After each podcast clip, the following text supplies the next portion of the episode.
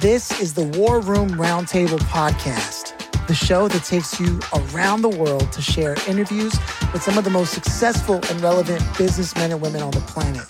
Hear their stories and get the most important business lessons they've learned on the road to success and get exclusive advice on how to implement their successes into your life and business. The War Room Roundtable is brought to you by your hosts, Jason Miller, CEO of Strategic Advisor Board, and Phillip Lanos, CEO of Own the Rhythm, and former podcast host for Entrepreneur and Inc. magazine.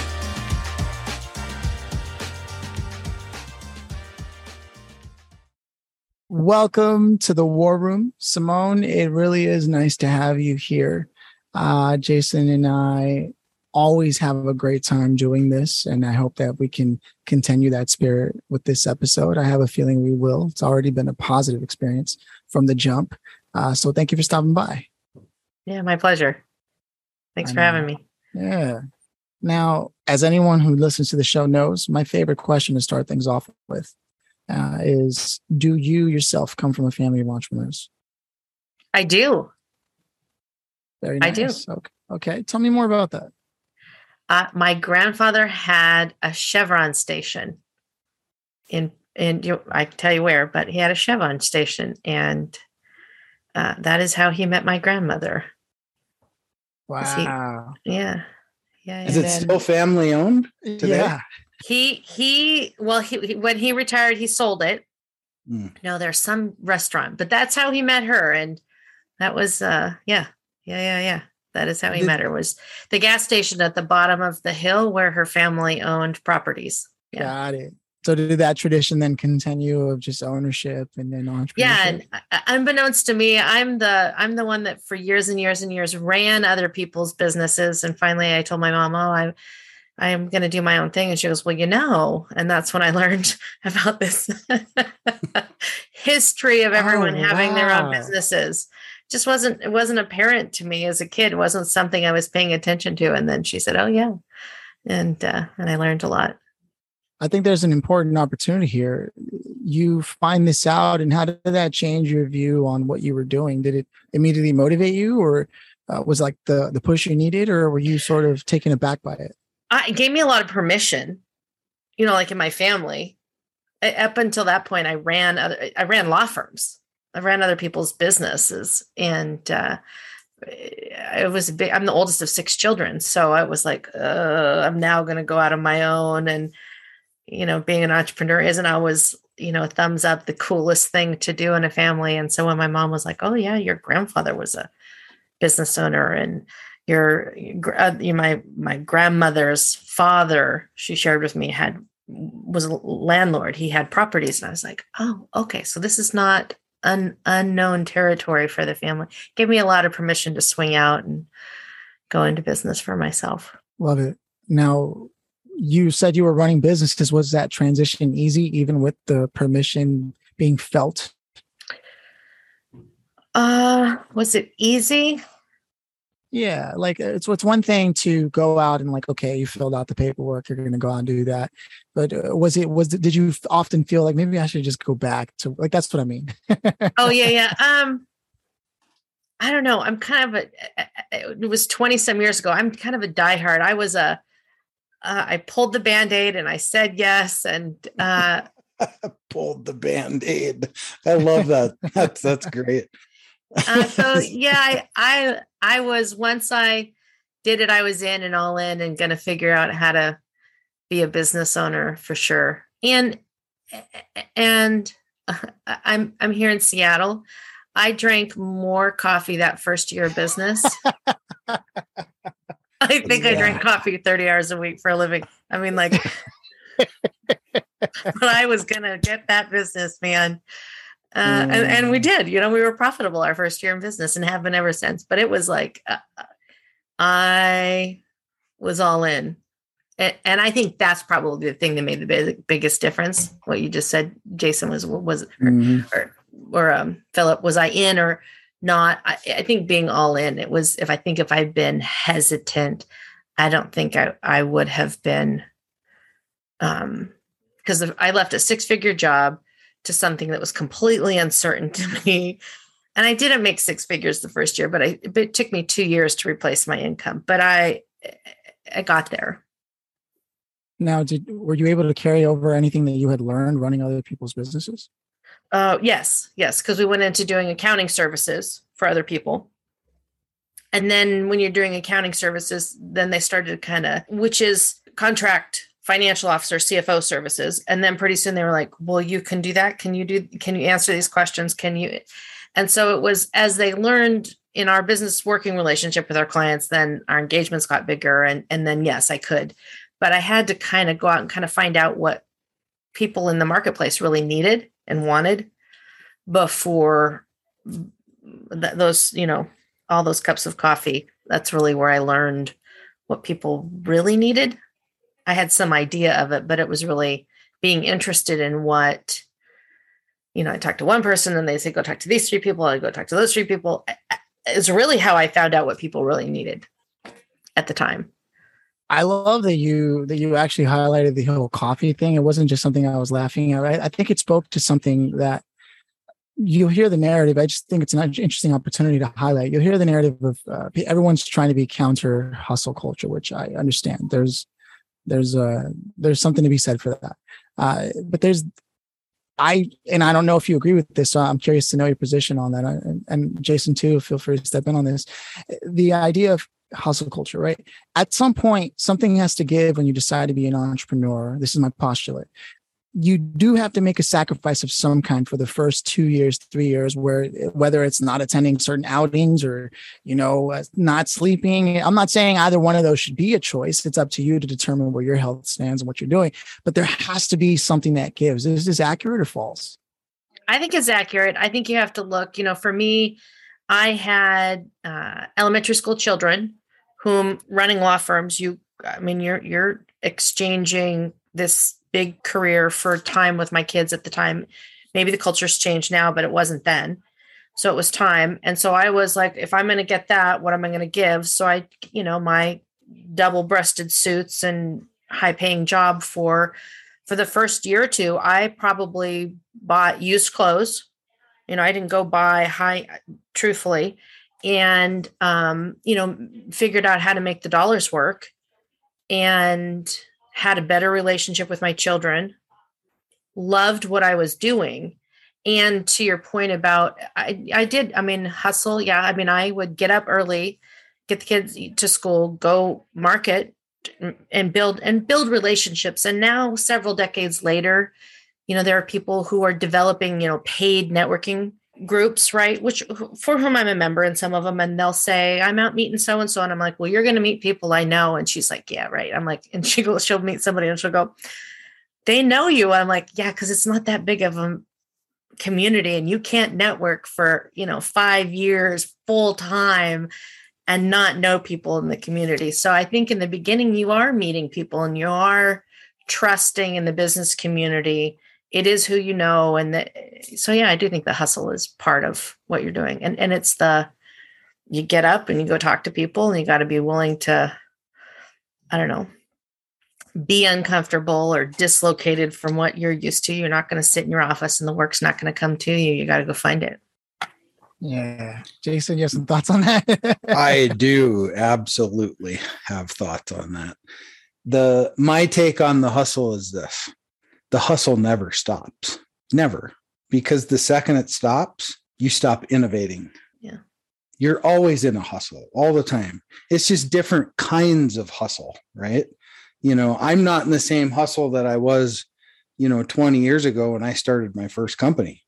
I'm not there, but my hustle now is just something different. My hustle is oh kids i gotta go downstairs and do this podcast. Um, i'll be back in 30 minutes.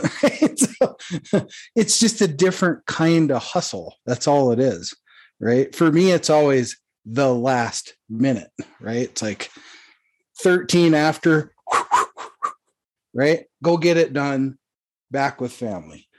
20 years ago it was just constant chaos like that all the time. You just didn't stop ever there was no family there was no it was just this grind all the time right the the 30 cups of coffee a day right to just get it done So we never stop hustling in business because the day you stop hustling is the day you will not innovate. Mm-hmm. So you got to keep the hustle. Right on. I thank you both for indulging that. Yeah, it's true. It's true. And now, Simone, so so you step into the world. You took the band-aid off, as you in your own words, and uh, you went all in and you started getting clients and you sort of alluded to this in the answer to the other question you were networking like crazy coffee mm-hmm. included uh, at, at, what point did did things start to even out for you and you finally realized like yeah this was the right decision it was in that first year i love i'm an extrovert i love people kind of what jason was talking about. I'm i'm going to be moving and doing things with people period all the time. And 20 years later i'm still talking even during the pandemic people like oh don't you love being because our firm is has been virtual for 14 years. How we deliver our services is virtual. And but how i do most of our marketing is is face to face with people so the whole i love the being with people and and what do you need and how do we do this so yes i it was definitely like i was home like this is it right on and so then that being said you're established you're here now. What does that look like? Uh, like you said, 20 years later, what is it looking like for you? 20 years later, uh, mid 19, my business partner of 20 years said, I want, I'm out. She was a couple of years. I've been married 30 years she'd been married, you know, four or five. I one would have thought I I'd never been filed. I'd never had somebody break up with me. It was like, oh my goodness. But at the end of 19, we got an exit plan for her. 20, she had been running our client accounting services. So it was really in 20 during the pandemic, figuring out, you know, how to alter the services that she'd run for so many years take that over, re- retool all of that in 21, really figure out how we were going to scale it. And now it's it's we're building a client accounting services, bookkeeping, payroll, payroll services, all that kind of stuff, but in a profit centric way and in a way that's budgetable, packaged for people. We even do our tax returns in a subscription model so people can pay for their tax return over a year. I find that if people are in a subscription that month paying for it monthly, they reach out. Our mindset just has people reach out. And uh, I have um, my daughter and daughter in law work for me. One is on the accounting services, one is on the tax side, and they are my, the age I was when I started this. nice. So it's multi generational. And what Jason said now, what my hustle is, is business development. It's, you know, now to innovate, now it's marketing online and finding out what's the next era and how do we, you know, what's the next piece of the offering that really uh, in the culture of our firm to really deliver value for our customers. But still love what we do and see maybe if I could um, figure out something else to do with. I have two grand boys, so mm, grandbaby boys. Me too. That's the fun part of life when that starts. You you get to spoil them with all the sugar you want and send them home. Send them home. oh, I think uh, you presented an, an awesome opportunity. It's uh, because uh, it's not often that people get to hear that side of the story. And I'm not asking you to go into any personal details, but but I would love to know is some of the reflections you you concluded on with partnerships because businesses you know do tend to have that happen where the, someone wants the exit right? Was were things always going to be the way they were? Do you have any thoughts or reflections on it now after having had the experience that maybe like you should have put in place before or now you guarantee you're going to be putting in place beforehand? My dad was an attorney and having worked in law firms we had a partnership agreement. And so when it came time to really look at it i will say at the same time i had a good friend whose partner wanted to leave and I engaged an attorney who was all about mediation. Let's work this out.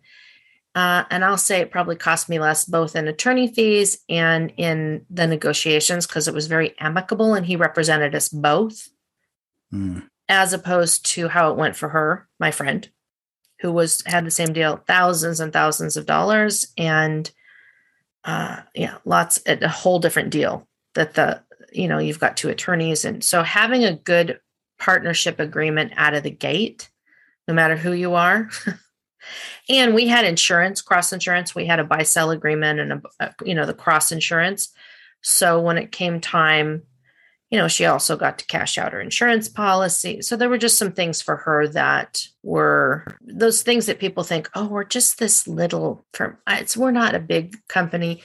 Do it, do it, because the time will come when you don't think you're that big that you'll have that in your back pocket. And I would say I probably am paying half of what somebody who didn't pays for the total kit and caboodle, as they say, you know, the whole thing, because we we had an, a good solid agreement. We used the same attorney and it was amicable and still is amicable. She took a small book of business. She sends us tax work. We get, you know, like it's amicable. Yeah. Yeah, that's, that's what I great. would say.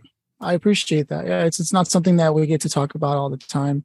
Uh, because every now and then there's a solopreneur, right? But it's really cool to talk to somebody who has your exact mix of experience, both in businesses being run by you, launching your own practice firm, and then also having worked with attorneys just in general, and that whole mix that you have that's exclusively your perspective. Uh, it would be a missed opportunity if I didn't ask that. Um, so now we've gone past, present, and you sort of alluded to the future with the idea of uh, developing business. Is there anything the listeners should know or can do to help push that forward? We are we are just looking for businesses that are looking for profit centric accounting services. Where we work virtually with people, we have cl- we have clients. So funny, I looked recently. We are we are in based out of Washington State, but we have an emphasis: Washington, California, Texas,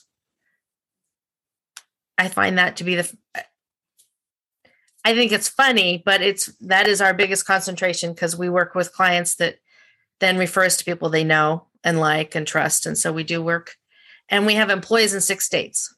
So we're not we're not a big firm, but we, you know, over the course of the pandemic hired people. And uh, so we love working with businesses that are looking for a partner, an accounting partner and so I think that's a good when they're talking to somebody, they will actually want uh, an accountant who they can talk to. We actually do talk to our clients, and we find in in our industry a lot of times that they get talked at. And, we'll, and I know I know exactly what you're talking about. For sure, I can uh, hundred percent relate to that because you know it's like when you're uh your insurance agent i always tell my insurance agent all the time don't tell me all the technical stuff. I do, just tell me what it means. Give me English because it's like blah, blah, blah, blah, blah. You're. I don't know what you're talking about, right? So just talk in plain English, right? And and if you get somebody that can do that, is like really talk to you like you're a third grader. yeah or at least in something that's and the other piece of it what you're saying jason is if i say it in a way that for you is actionable that you can mm. take action on what we speak about perfect. that makes all the difference. Yeah that's a great way to put it you summed up my words for me. Thank you. there you go. See, this is what she does. This That's is right. what she does. You're Sign hired now. Speak, click, speaking click, to that, click the button right now. on that very topic, where where do you prefer for people to connect with you? Uh, now that you're doing most like the, the virtual work and this, are you a social media person? Do you prefer the website, email? Uh, probably our website. It's the easiest way for us. Yeah. And and that would be uh clearaccounting.com or it's clear. It's an at, at the end of it, it's clear com. Nice. Okay. Yeah. Uh, and and now we've reached the tail end of the of the conversation and it's it's twofold. On one end, we're talking about the idea of what a person just starting out would uh, probably benefit from hearing based on your experience. And then on the other, it's a grand finale question. So let's start with the uh, with the first one. Given what I've learned about where you had your start, there's somebody out there who's currently running someone's business who has the gift. They have the potential. Sure, all of us, to some degree, are capable of doing this. So some more than others, and some want it more than others. So for the person who really wants it, who's sitting there running a business for somebody right now, and they think ah, there's probably more I could do. What would you say to them, Simone? Given that you did that, you made the change, you went all in. It, it, we've heard your story. Now, how do we push them? It sounds s- simple. I understand not easy, but they have a plan.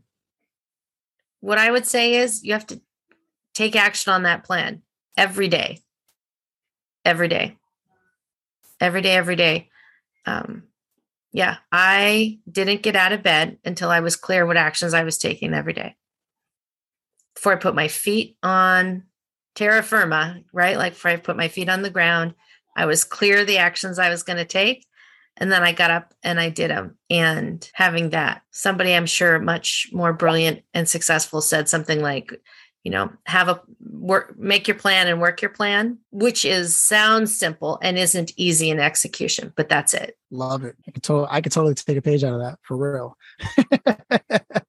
uh, people talk a lot about routine, but seriously, know Yeah. what you're going to do before you move. Yeah. but there is something about knowing the actions I'm going to take make it so much easier than I have to do and it being some vague thing. But when you're clear about the actions you need to do for the day, it's so much easier. right on. Now is the grand finale.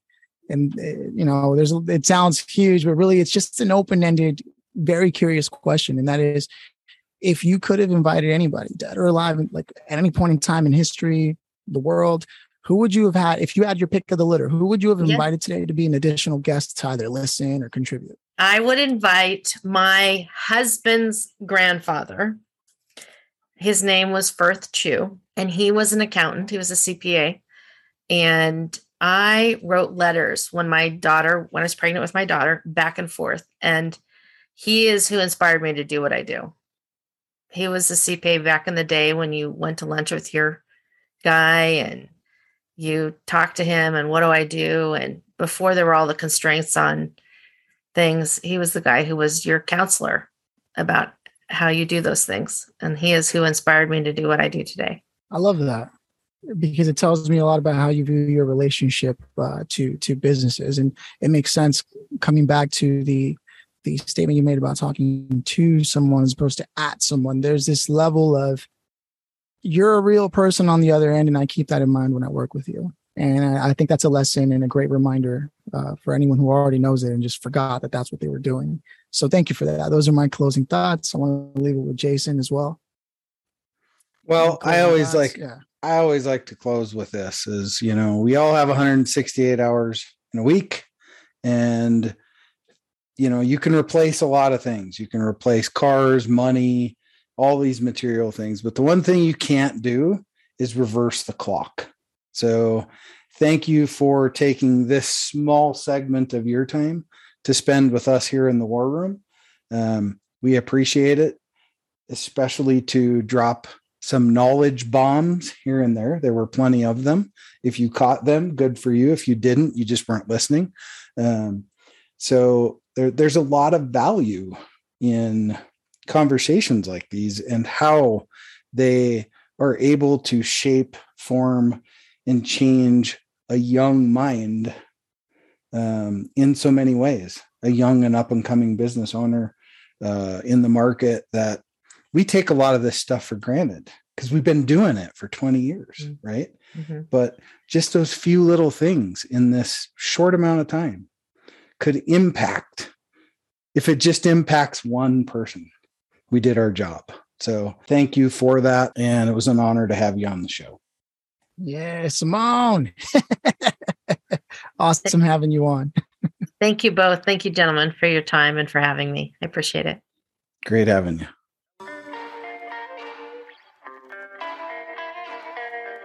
Thanks for listening to the War Room Roundtable with your hosts, Jason Miller and Phillip Lanos. Please leave your feedback and visit strategicadvisorboard.com to get the latest and greatest business advisement on the planet. Follow us on social media for updates and always remember if you can dream it and believe it, then you can go achieve it. We'll see you in the next episode.